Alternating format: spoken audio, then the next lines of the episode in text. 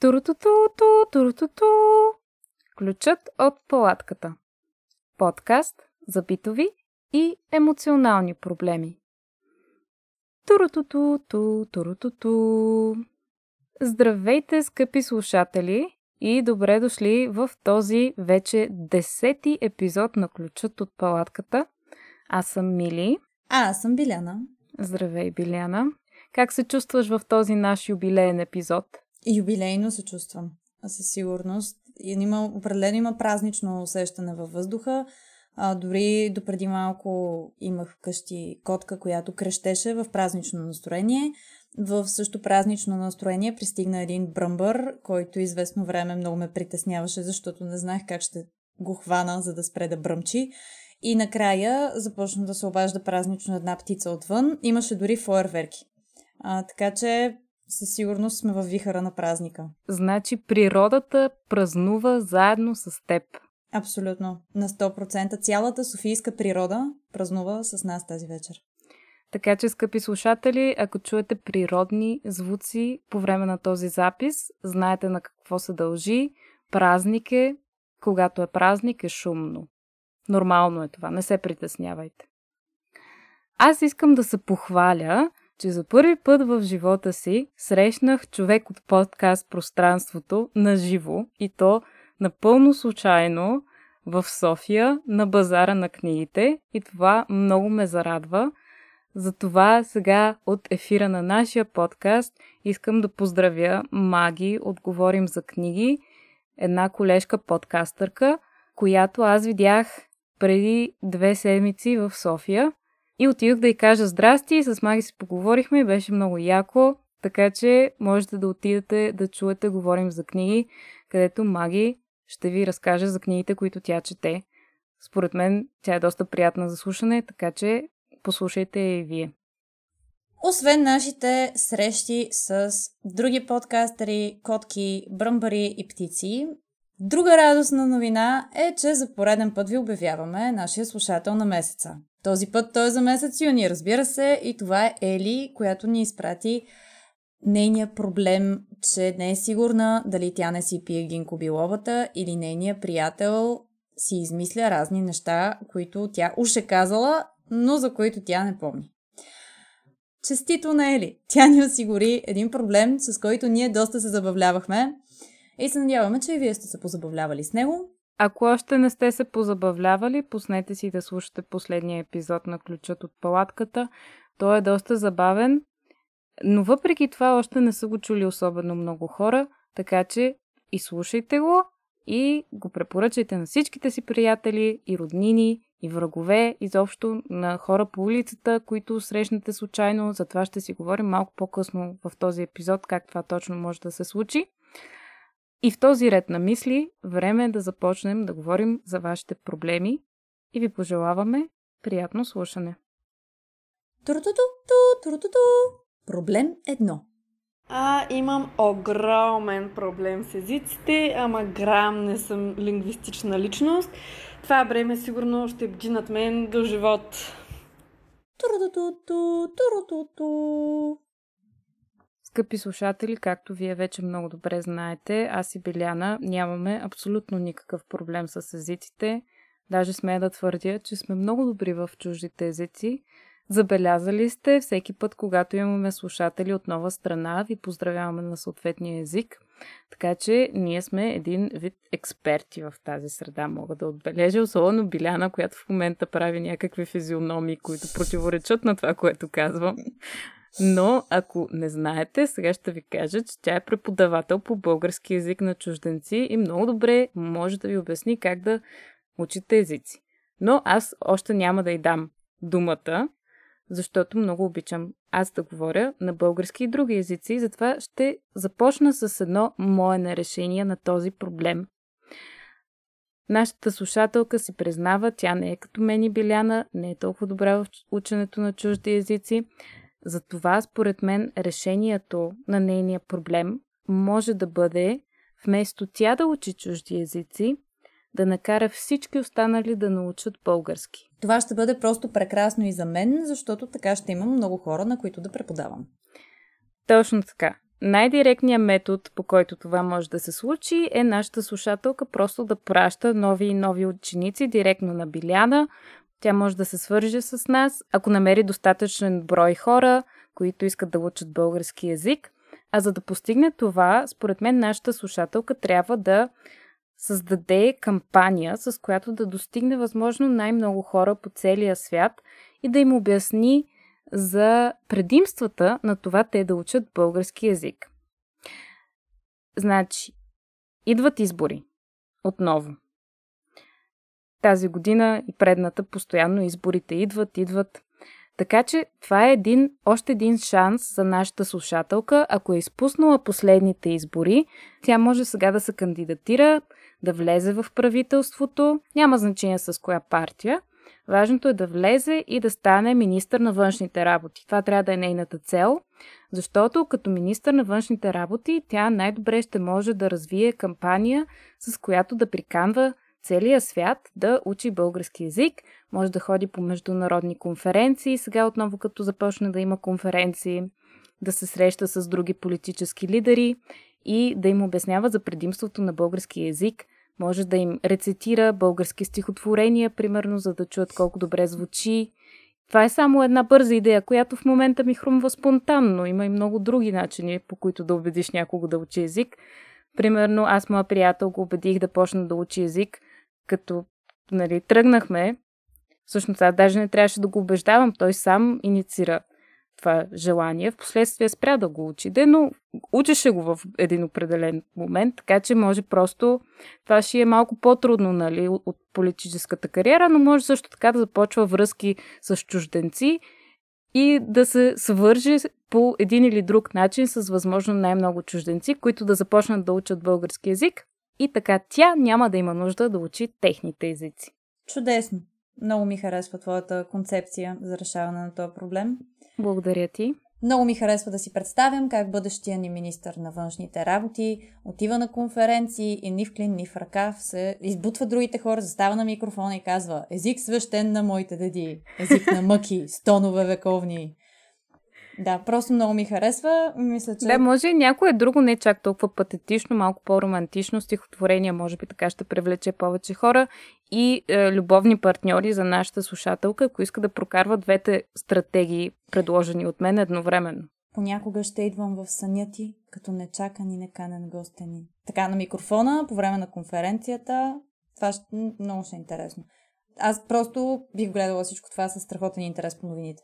И аз.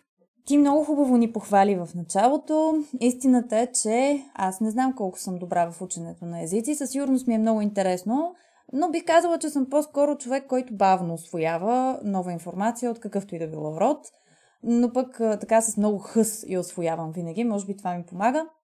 Във всеки случай, наистина, знам, че има хора, на които им е много по-трудно да учат езици. Знам го и от гледната точка на преподавател.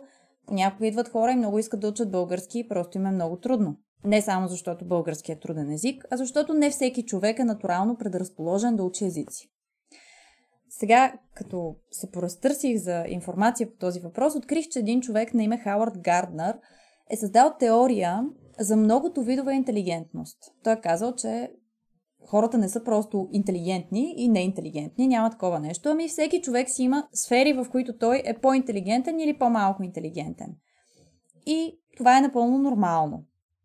И има много видове. Има такива като музикално-ритмическа, логико-математическа, физическо-кинестетична, интраперсонална и няма да ви отекчавам с всичките много видове. И той дори след като издава книгата си по въпроса, продължава след това в нови статии да добавя още и още видове интелигентност. Във всеки случай, лингвистичната е само една от тях. Тя включва чувствителността към говоримия и писмения език, способността да учим нови езици и капацитета да използваме езика, за да постигаме определени цели. Така че от една страна може да приемем, че нашата слушателка има някакви съвсем други неща, в които нейния, нейната интелигентност се е изляла повече, а за езиците е останало по-малко.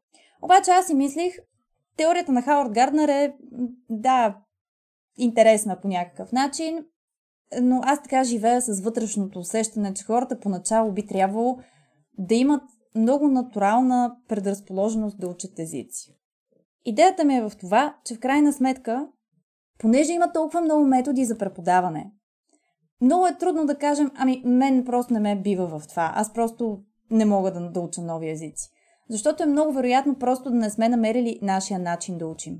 Има толкова много методи за преподаване, защото има много методи за учене. И хората имат много различни потребности, когато учат нещо ново. Факт е, че в България много често чуждите езици не се преподават много добре. Не знам на другите места как е, но в България често не е много добре, особено в училищата. Разбира се, няма нужда да слагаме всички училища под един знаменател. И е, искам да отбележа, че моето училище по чужди езици ме научи много добре на немски. Благодаря на гимназия Румен Ролан, ГПЧ Румен Ролан Стара Загора. Shout out. Само исках така да, да вметна, защото се почувствах лично засегната от този коментар. Много хубаво го вметна, защото в никакъв случай не искам да генерализирам. Просто иска да кажа, че е много често срещан проблем. И така, сега, в резултат на моето скоро преживяно обучение, в което ни разказваха за различни методи, аз се замислих кои от тези методи са, да кажем, по-рядко срещани и може би нашата слушателка не ги е изпробвала никога, затова може да ги пробва. Да намери преподавател, който преподава по този начин и да отиде при него и да се пробва да учи език с този метод. Единият метод, който ми направи голямо впечатление на нашето обучение, беше така наречения тих метод – за разлика от твоята котка. За разлика от моята котка. Тя е точно обратното на тихия метод. Ще мъкна за малко, защото може би ще спре.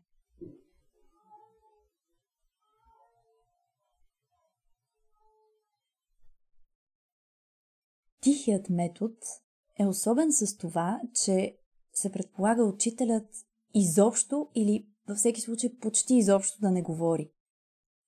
Той има дълга показалка и сочи разни неща. Също така има а, шарени купчета и карти и други неща, на които има написани думи. И в общи линии той само предлага пример за произношение на ученика, да кажем. И след това учениците повтарят нещата, които той сочи, но доколкото разбирам, той дори не ги поправя. Някак се очаква, че те ще се наместят някакси в езика, колкото повече го повтарят. Това ми се вижда много интересно и аз не знам, представих си едни много изчанчени учители с едни показалки, които само мълчат и сочат неща. Мисля, че всички това си представихме. Та, друг интересен метод е сугестопедията. Тя не е никак безизвестна. Знаеш ли какво е сугестопедия? Нямам абсолютно никаква представа. Сугестопедията, от която все пак аз не разбирам твърде много, представлява нещо такова. Преподавателя има фалшива самоличност по време на целия учебен процес. Да кажем, че, например, учиш испански. И преподавателя е българин. Обаче той се казва Хорхе по време на целия учебен процес и всички в учебния процес трябва да си измислят свои самоличности, обикновено от тая народност на езика, който учат, поне доколкото аз съм запозната. Всеки си има своя измислена самоличност, която по време на учебния курс развива.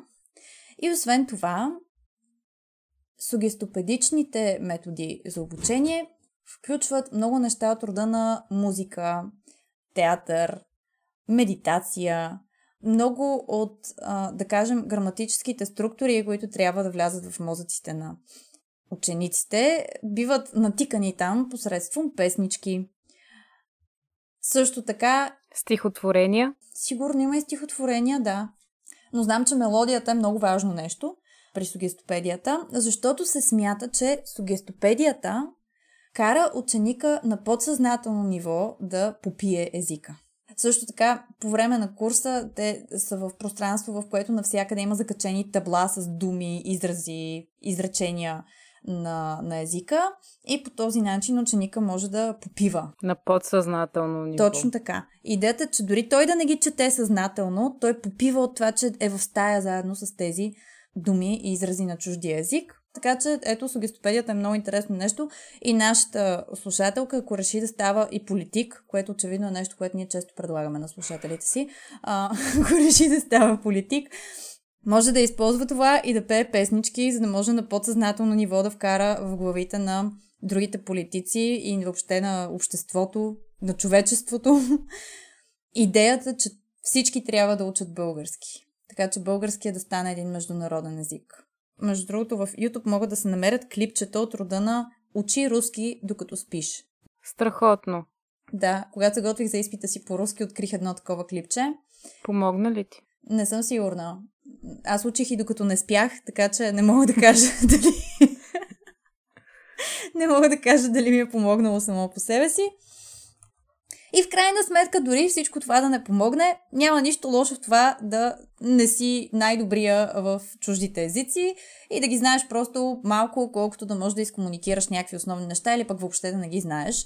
Затова човек има и други интелигентности, а не само лингвистична. Ако тя, нашата слушателка, например, има много добра физическо-кинестетична интелигентност, тя може много добре да се изразява с поглед, с движение, с жест и да не трябва да говори чужди езици.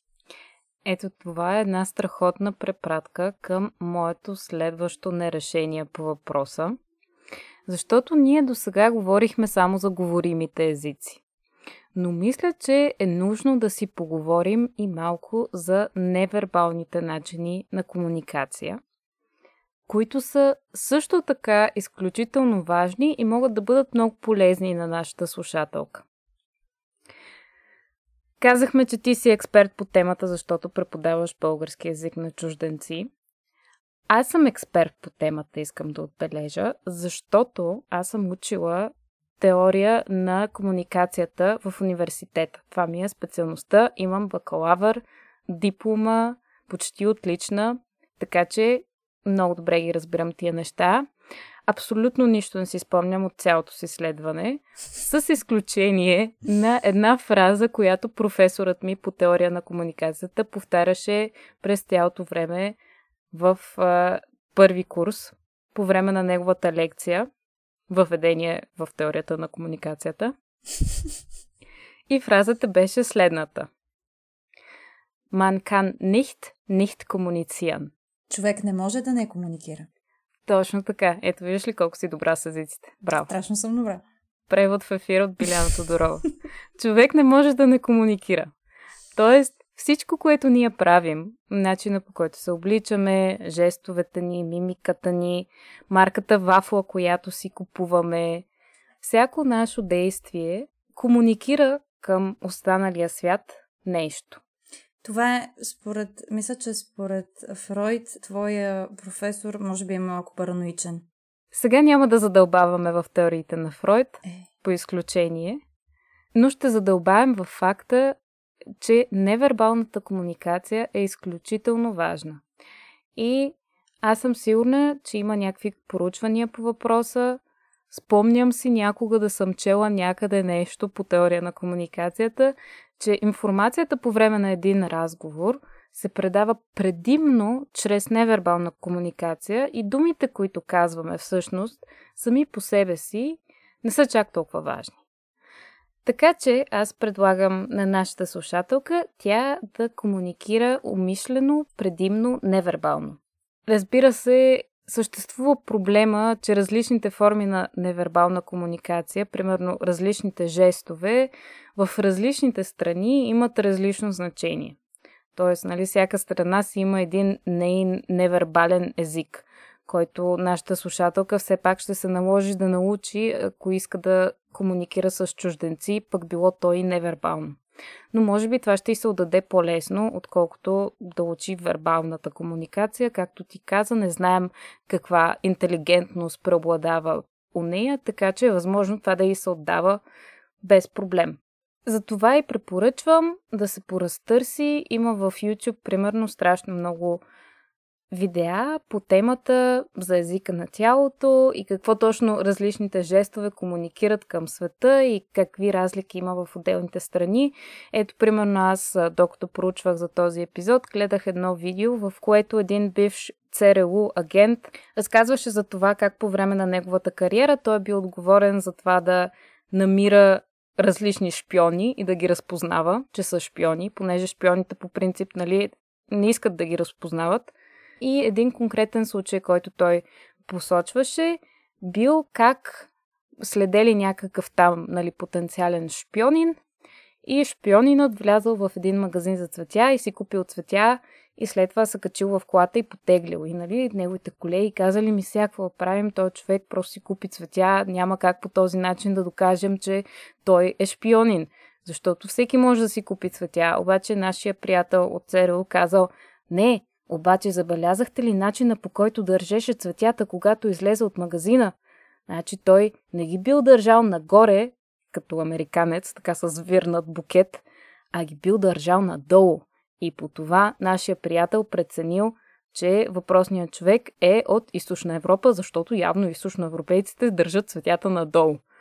Аз не знам, всъщност като се замисля, мисля, че по-скоро ги държа надолу цветята. Аз знам, че сигурно сте така, защото имам този травмиращ спомен от първия учебен ден в първи клас, където накрая трябваше да ни снимат и аз държах един букет цветя точно преди да го дам на а, учителката ми. И те искаха да ме снимат по някаква причина с този букет цветя. И аз го държах изправен точно пред лицето си. не, не беше точно пред лицето ми, но, но беше пред мен.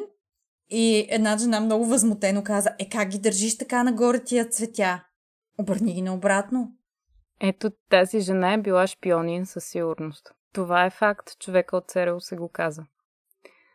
Така че това е моята препоръка към нашата слушателка. Ако все пак не иска да става министър на външните работи, може да отвори цветарски магазин и да комуникира невербално с всичките си клиенти и изобщо с целия свят. Мисля, че прекрасно се справихме в това да не решим изобщо нейния проблем и можем без проблем да продължим нататък. Така е, казахме много думи и нито една от тях не реши проблема, така че преминаваме към проблем номер две. Турутуту, турутуту. Проблем 2. Голямата опашка за банички. Това е един проблем, с който се сблъсквам доста често.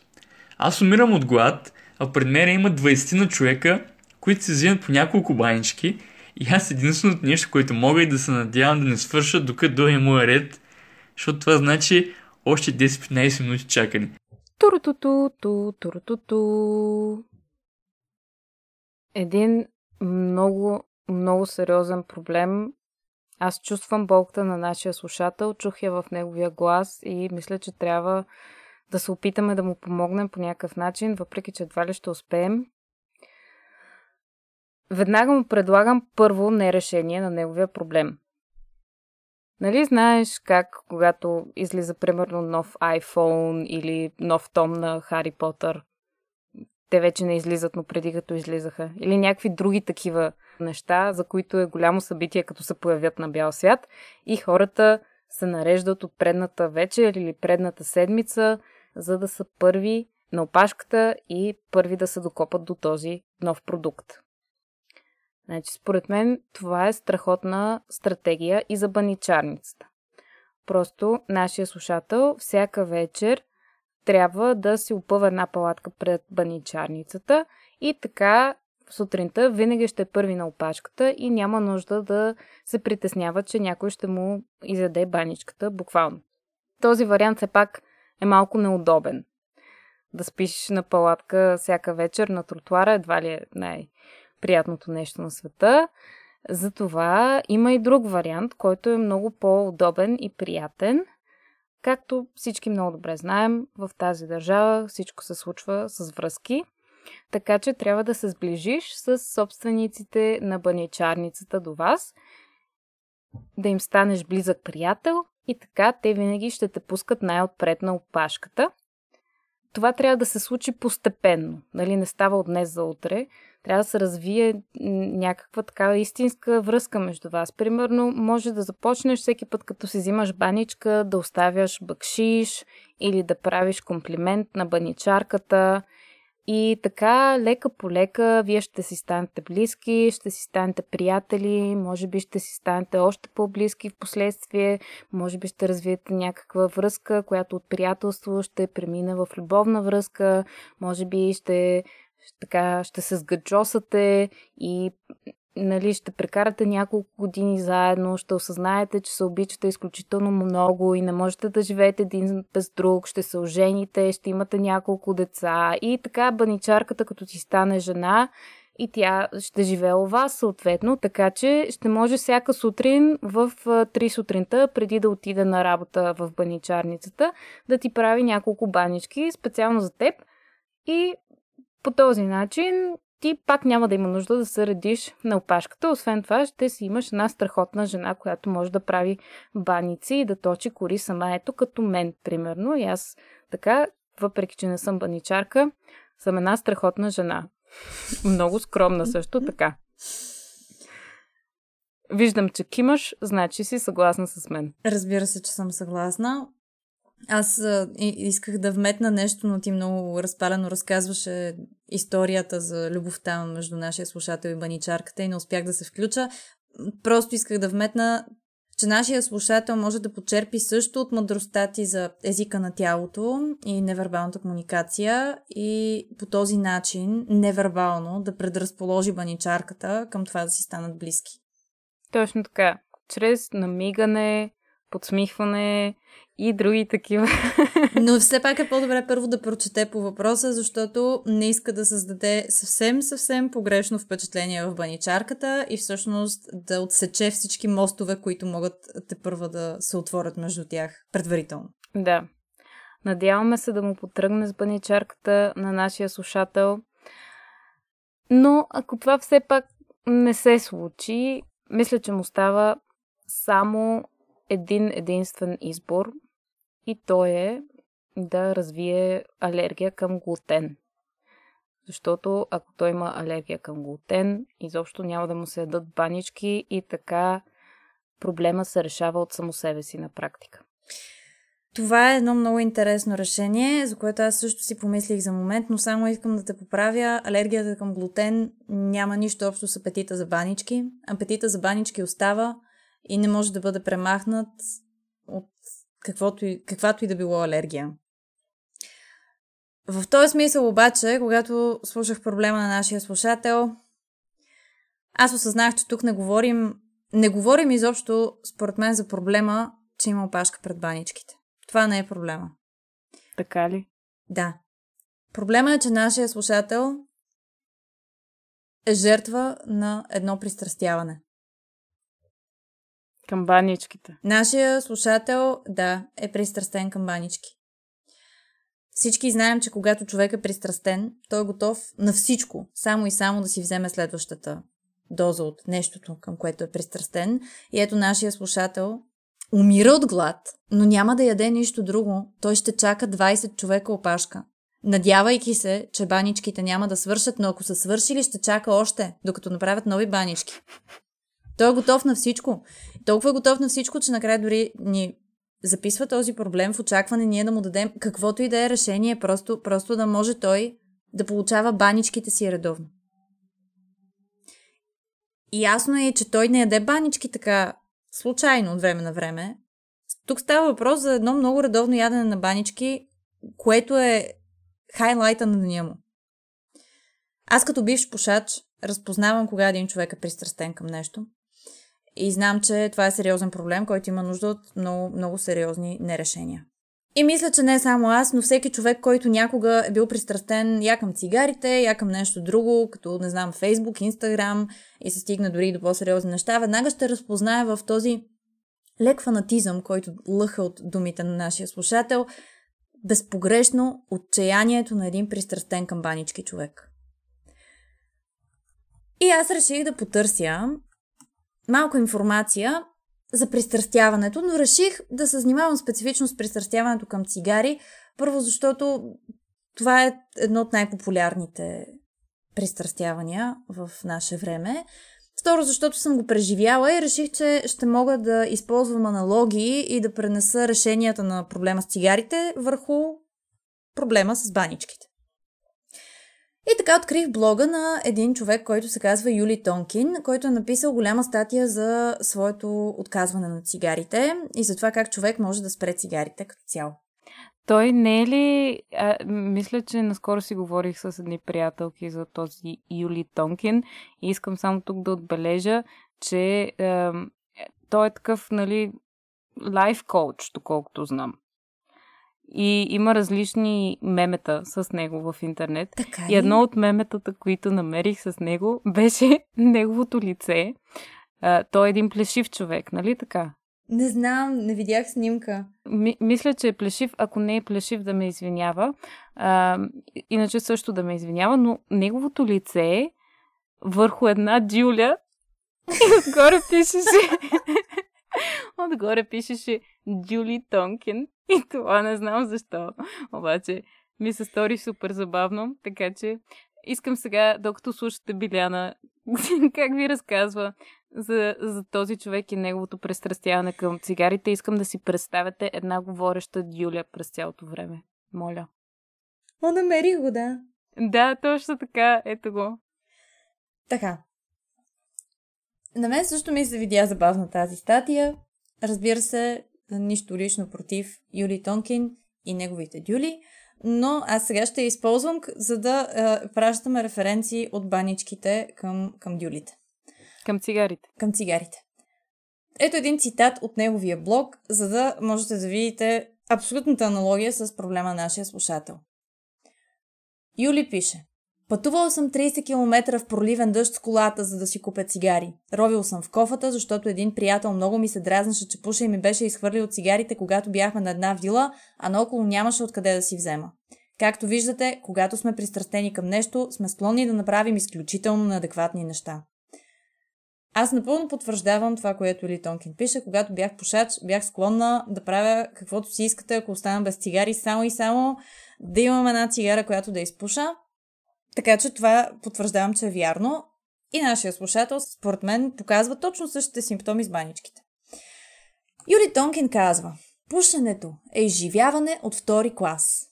Според него, изживяванията по време на нашето земно съществуване се делят на изживявания от първи клас и от втори клас. Това няма нищо общо с началното училище.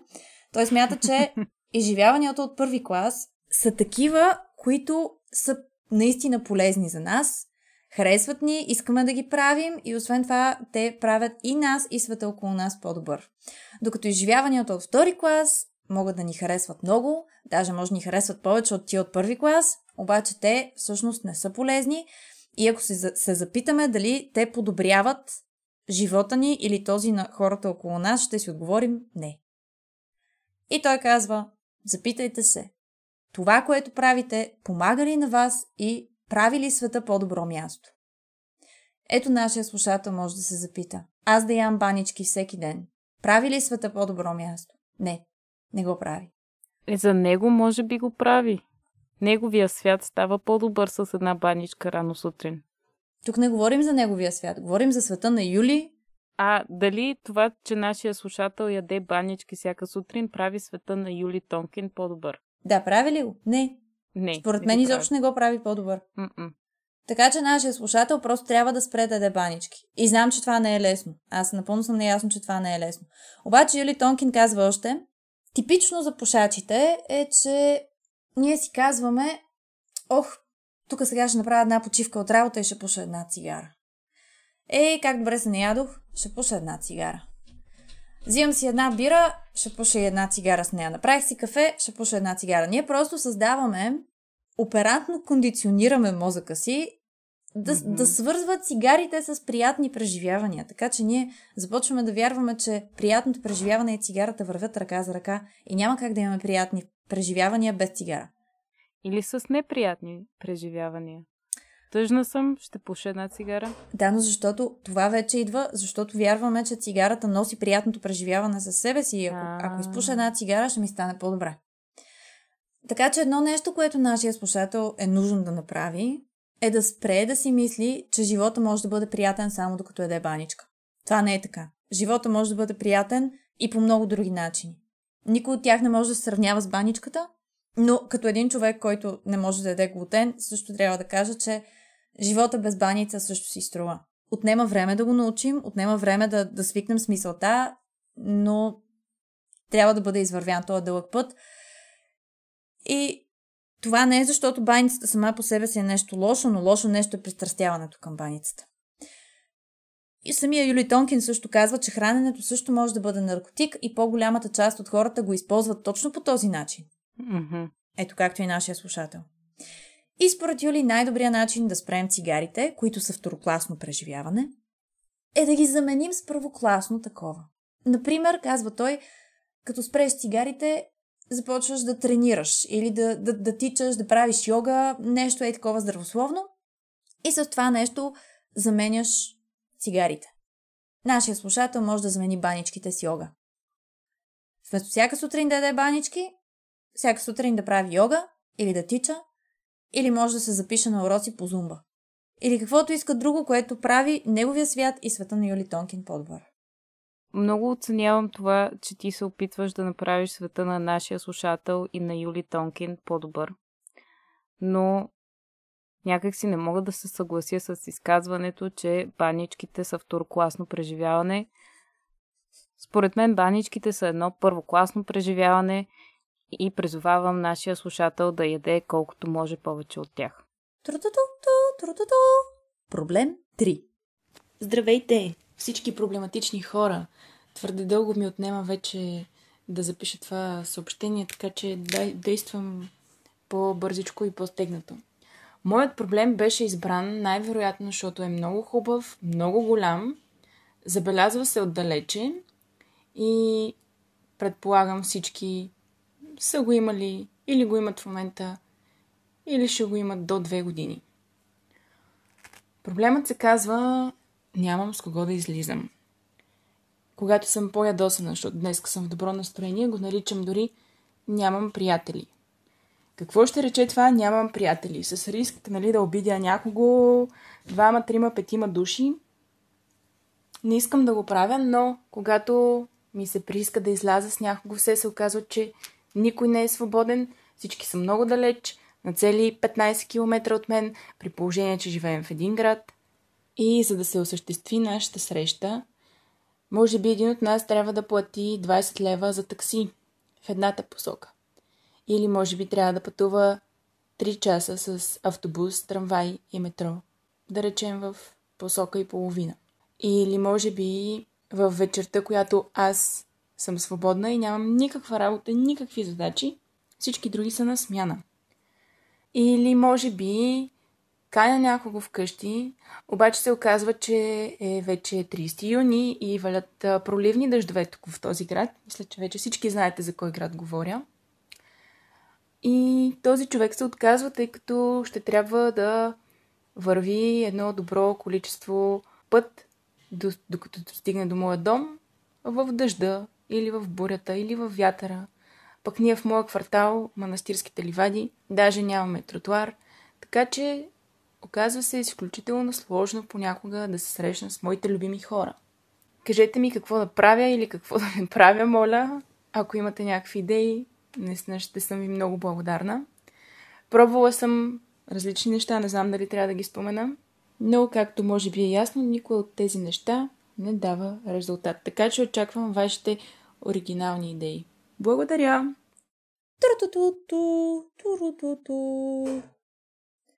Това наистина е един много разпространен проблем. Не знам дали всички го имат, но аз последната година май започнах да го имам.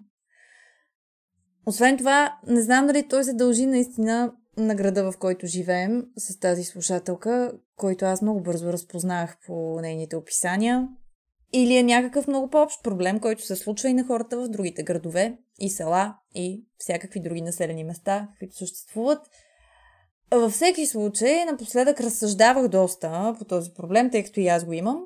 И стигнах до извода, че може би решенията, които сме взимали в миналото си, относно това как да приоритизираме приятелите си, не са били най-рентабилните такива. Ние нямало как, разбира се, да знаем това и те не са били грешни решения, но е факт, че с времето се отдалечаваме от приятелите си по едни или други причини. Ето, приятелите ни, например, са в много далечни квартали вече, или пък работят работа, която по никакъв начин не е съвместима с нашия график на работа, така че винаги се разминаваме, или пък просто стават страшно заети, а ние нямаме никаква обща активност с тях, не работим на едно и също място, нямаме никакви общи интереси, които достатъчно да ни свързват.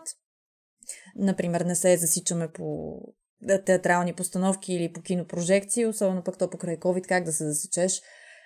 Абе, изобщо, просто сме поели по някакви различни пътища и вече, така да се каже, не сме compatible. И се чудя, това означава ли, че в крайна сметка трябва да се откажем от хората, които са ни били най-близки и да приемем, че с тях вече няма да бъдем толкова близки и ще си имаме други най-близки хора, които просто са някакси натурално по-голяма част от живота ни. Или пък напротив, трябва да просто да префасонираме живота си, така че да сме по-близки с тези хора, които първоначално са били част от нашия най-тесен кръг близки хора.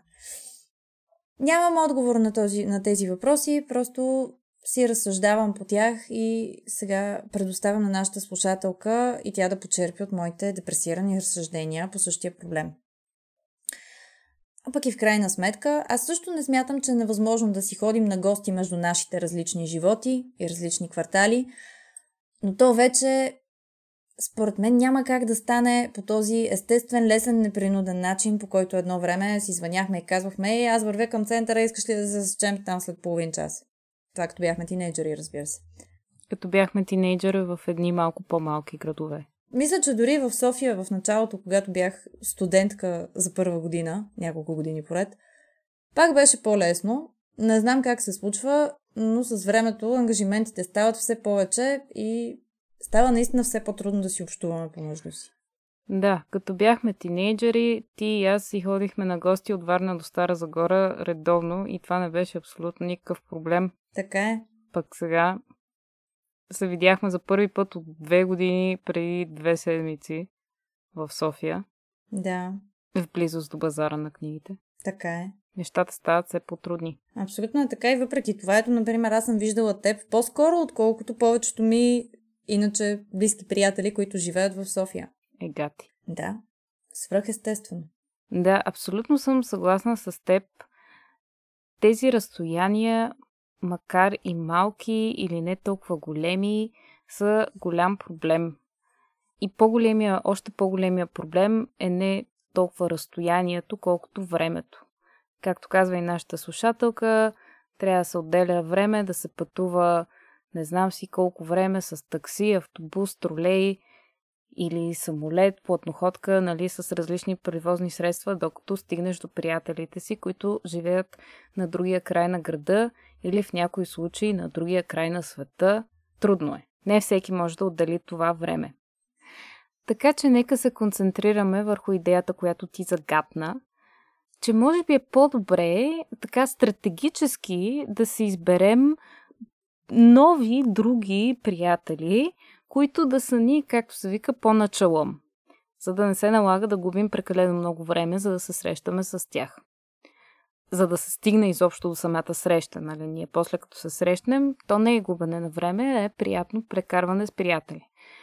Ето аз също така съм много добре запозната с този проблем, защото Берлин също е голям град и някои от моите приятели живеят не на 15 км, а на 30 км от мен, буквално което е голяма пречка. Но, за щастие, имам и две много близки приятелки, които живеят на 15 минути от мен пеша. И това беше абсолютно случайност. С едната се познаваме от 20 години, с другата от над 10.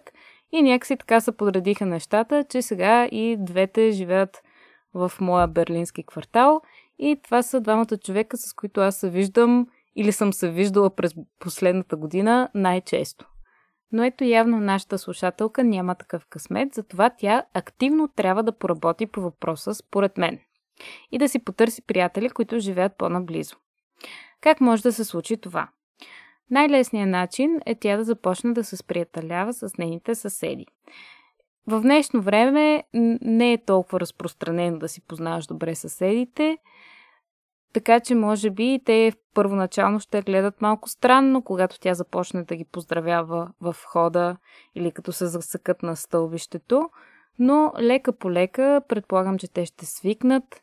Тя може да ги поздравява даже поименно, да им научи имената и да им казва, нали, първо така Здравейте, добър ден, госпожо Димитрова, и после да започне лека по лека да им говори на ти.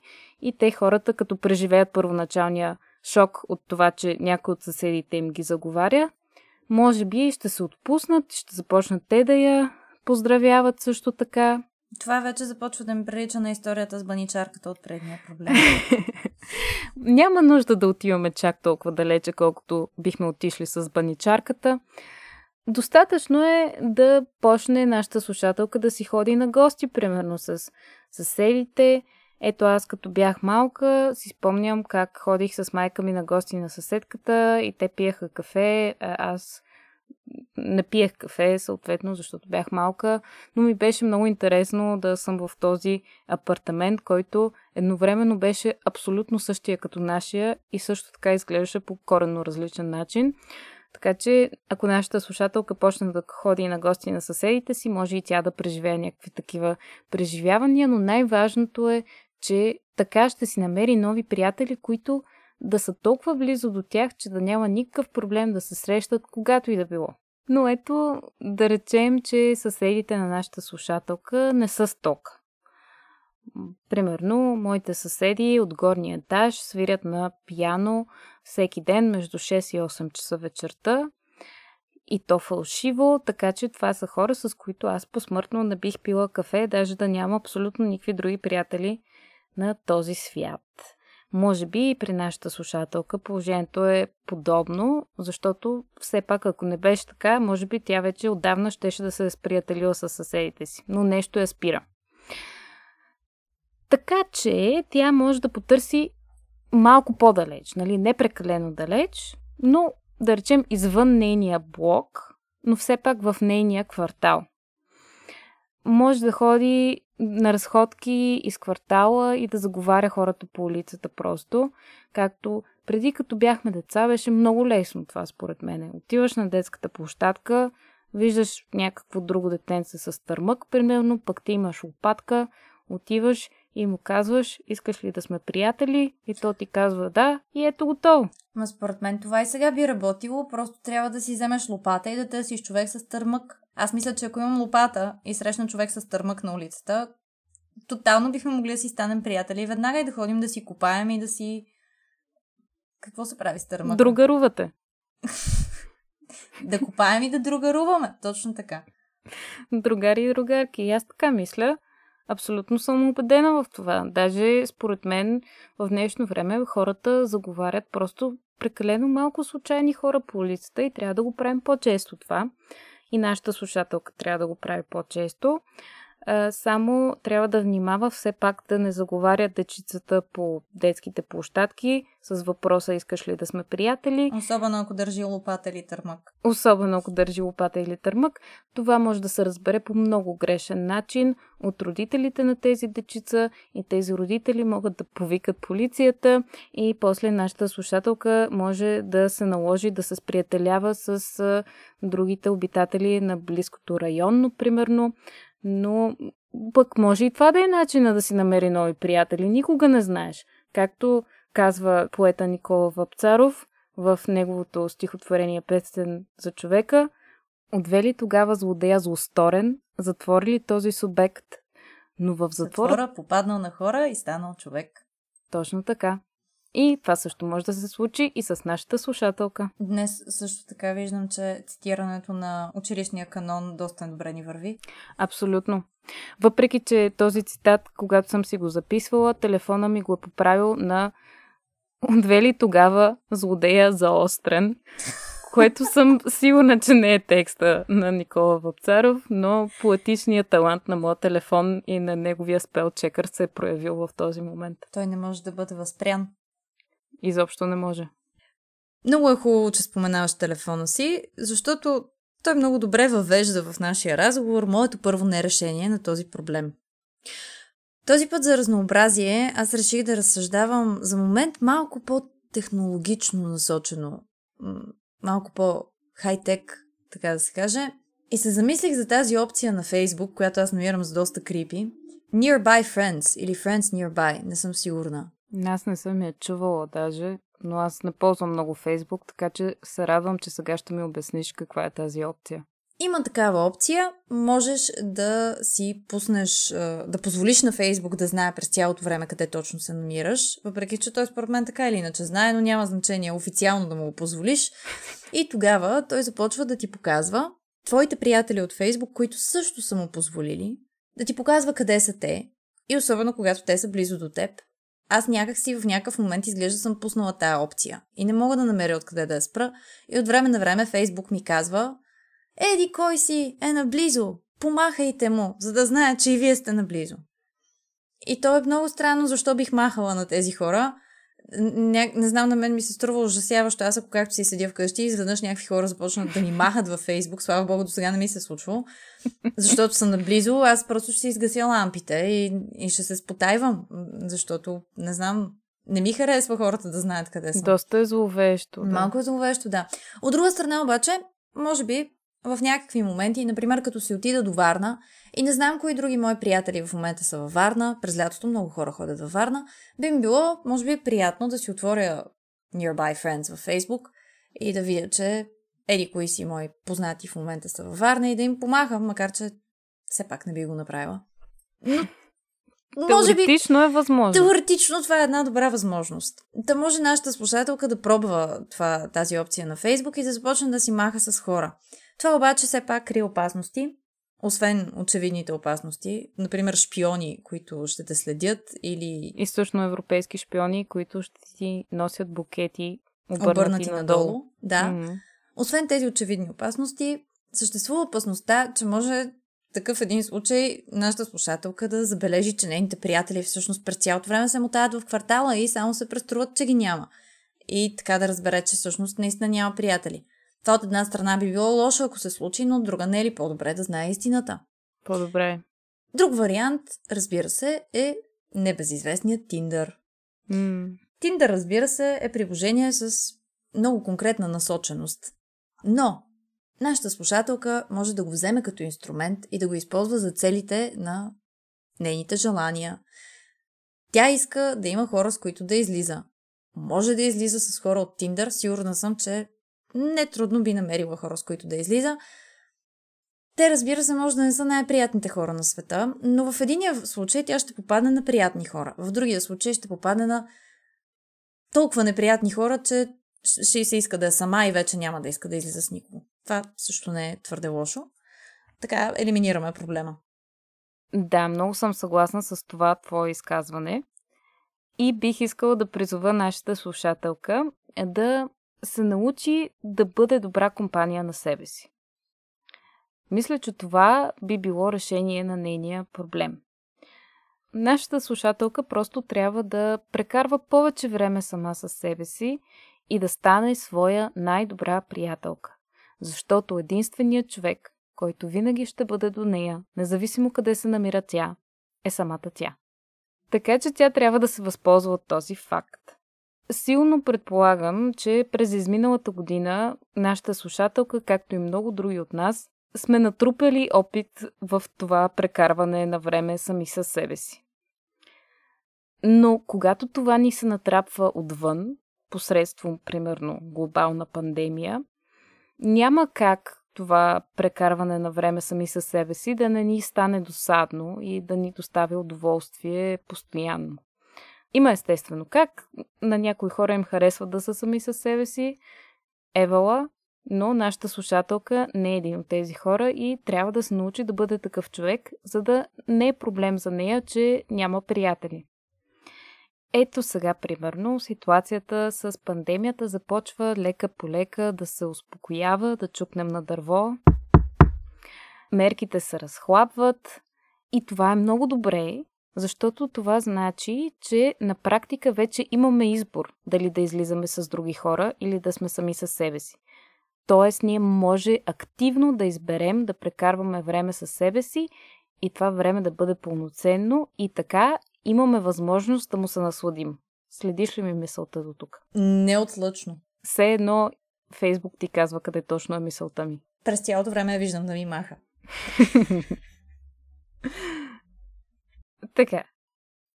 Преди аз да съм изгубила собствената си мисъл, давам на нашата слушателка няколко идеи как да прекарва време със себе си. Значи, според мен тя трябва да започне да ходи на срещи сама със себе си. Примерно да се заведе на вечеря в скъп ресторант или на пикник или да отиде на кино сама. Ето, ако отиде на кино сама, има го и другото предимство, че няма да има досадни приятели с нея, които да й говорят по време на филма, примерно, или да й крадат от пуканките. Ако ходи на ресторант сама, за някои хора това все още е един вид табу, но нашата слушателка не трябва да се притеснява, трябва така самоуверено да седне на маса за двама сама и да проведе един сериозен, задълбочен разговор сама с себе си. Ако иска, за да се чувства по-комфортно, е да има чувството, че говори с друг човек, може така да се мести от единия стол на другия, нали, да си задава въпроси и после да отива на другия стол и да им отговаря и да проведе така един реален диалог с себе си. Няма значение как ще гледат другите хора в ресторанта. Важното е тя да се почувства комфортно в собствената си компания до такава степен, че просто да не иска да се вижда с никого другиго и да иска да прекарва цялото си време сама със себе си. И така може да живее един щастлив учелнически живот в манастирските ливади и да няма никакви проблеми повече. Това е едно интересно, интересно предложение. Аз съм сигурна, че има какво да се изследва в тази посока, но искам да цитирам твоя професор и неговата лекция Въведение в теорията на комуникацията и да кажа man kann nicht, nicht kommunizieren.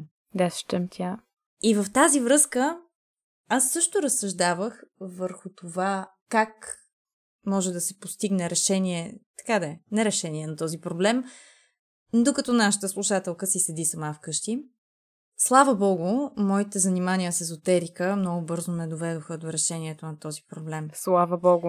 Тя може да седи сама вкъщи и когато усети, че няма как да не комуникира, да започне да призовава духове и демони и да си приказва с тях. Те няма да имат този проблем с пътуването с метрото, тролея и автобуса, нито с дъжда, нито с графика, доколкото ни е известно, поне когато четем книги и, филм, и гледаме филми по въпроса, те се справят перфектно с това винаги да се появяват точно като ги извикаш, стига да знаеш как да го направиш. И аз не съм запозната с тези спиритуални практики, но затова реших да направя едно много малко проучване, просто за да дам някакви насоки на слушателката ни на къде да се ориентира. Очевидно един от начините да призовава духове и да си приказва с тях е да си купи Ouija board. Ouija. Ouija. Ами аз го намерих като Ouija.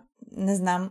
Няма не, нямам представа кое от двете е вярно. Във всеки случай на тази дъска има а, буквите от азбуката и цифрички и думите да, не и довиждане. И да, може да се запознае в интернет как точно се ползва тази дъска. А, също така може да чертае пентаграм на пода всеки път и да призовава демони, но аз честно казано мисля, че достатъчно кофти неща си имаме и без демоните и може би е по-добре да не вика демони. Тя си решава в крайна сметка, живеем в свободна държава и много класически начин може да си вземе кристална топка и да ползва кристалната топка, за да говори с духове. Може да призовава също така страшни същества от огледалото, аз не знам как ще спя тази вечер. Да, ма пика. Не го казвай. може да говориш с духове очевидно и през пламъка на свещ. И разбира се, може да използваш заклинания за призоваване, за които може да се осведомиш от различни древни книги с магически заклинания. И така, има още много начини, това са само няколко е така повърхностно набързо изброени. Нашата слушателка, ако е заинтересована, може да провери в интернет, има страшно много информация. Може после да ни сподели какви са резултатите, ако оцелее. Така ще си има приятели, които са на една кристална топка или едно заклинание, разстояние и винаги ще са на среща да си приказват с нея. Скъпи слушатели, ние без да рисуваме пентаграми и да търкаме кристални топки, искаме да ви призовем вие след като сте изслушали този епизод, който сега завършва, защото мисля, че ако продължим да говорим, нещата ще станат много страшни. Така че след като го изслушате, призоваваме ви да го харесате, да го споделите, да последвате нашия подкаст, изобщо да направите всички тези прекрасни неща, които ви призоваваме всеки път да правите. Освен това, можете да ни последвате в Instagram и в Facebook. Изобщо, където ни намерите, следвайте ни, търсете ключа от палатката и като го намерите, следвайте го. А ние сега отиваме да се опитваме да спим. И да не призоваваме духове и демони. Надяваме се да не сънуваме кошмари след този разговор. И пожелаваме и на вас да не сънувате кошмари, а сладки сънища за банички и баничарки. И сугестопедия.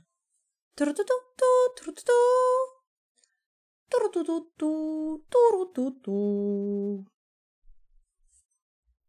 Да започнат да призовават духу, духове и демони и да си говори с тях. Хубавото е, че при тях те нямат този проблем с времето за пътуване, те директно се появяват. О, не, Зъби. това беше много страшно. Като казах, Не дей, аз съм на тъмно. Очите се. като каза да се... Чакай, не те чувам.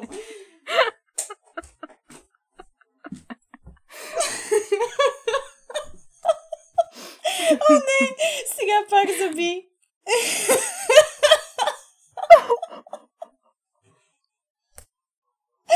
Подявалите. Имаме това на запис. Можем да го използваме. Току-що не знам какво ти имаш на запис, обаче току-що се материализира пред камерата като призрак от нистото. Беше ужасно. Много съм стресирана. Тук се случва нещо паранормално. Съжалявам. Спри! Спри да се телепортираш, моля те. А преди това, точно като каза да започне да призовава демона и духовете, запи камерата в някакво супер страшно изражение. О! Надявам се да не умрем.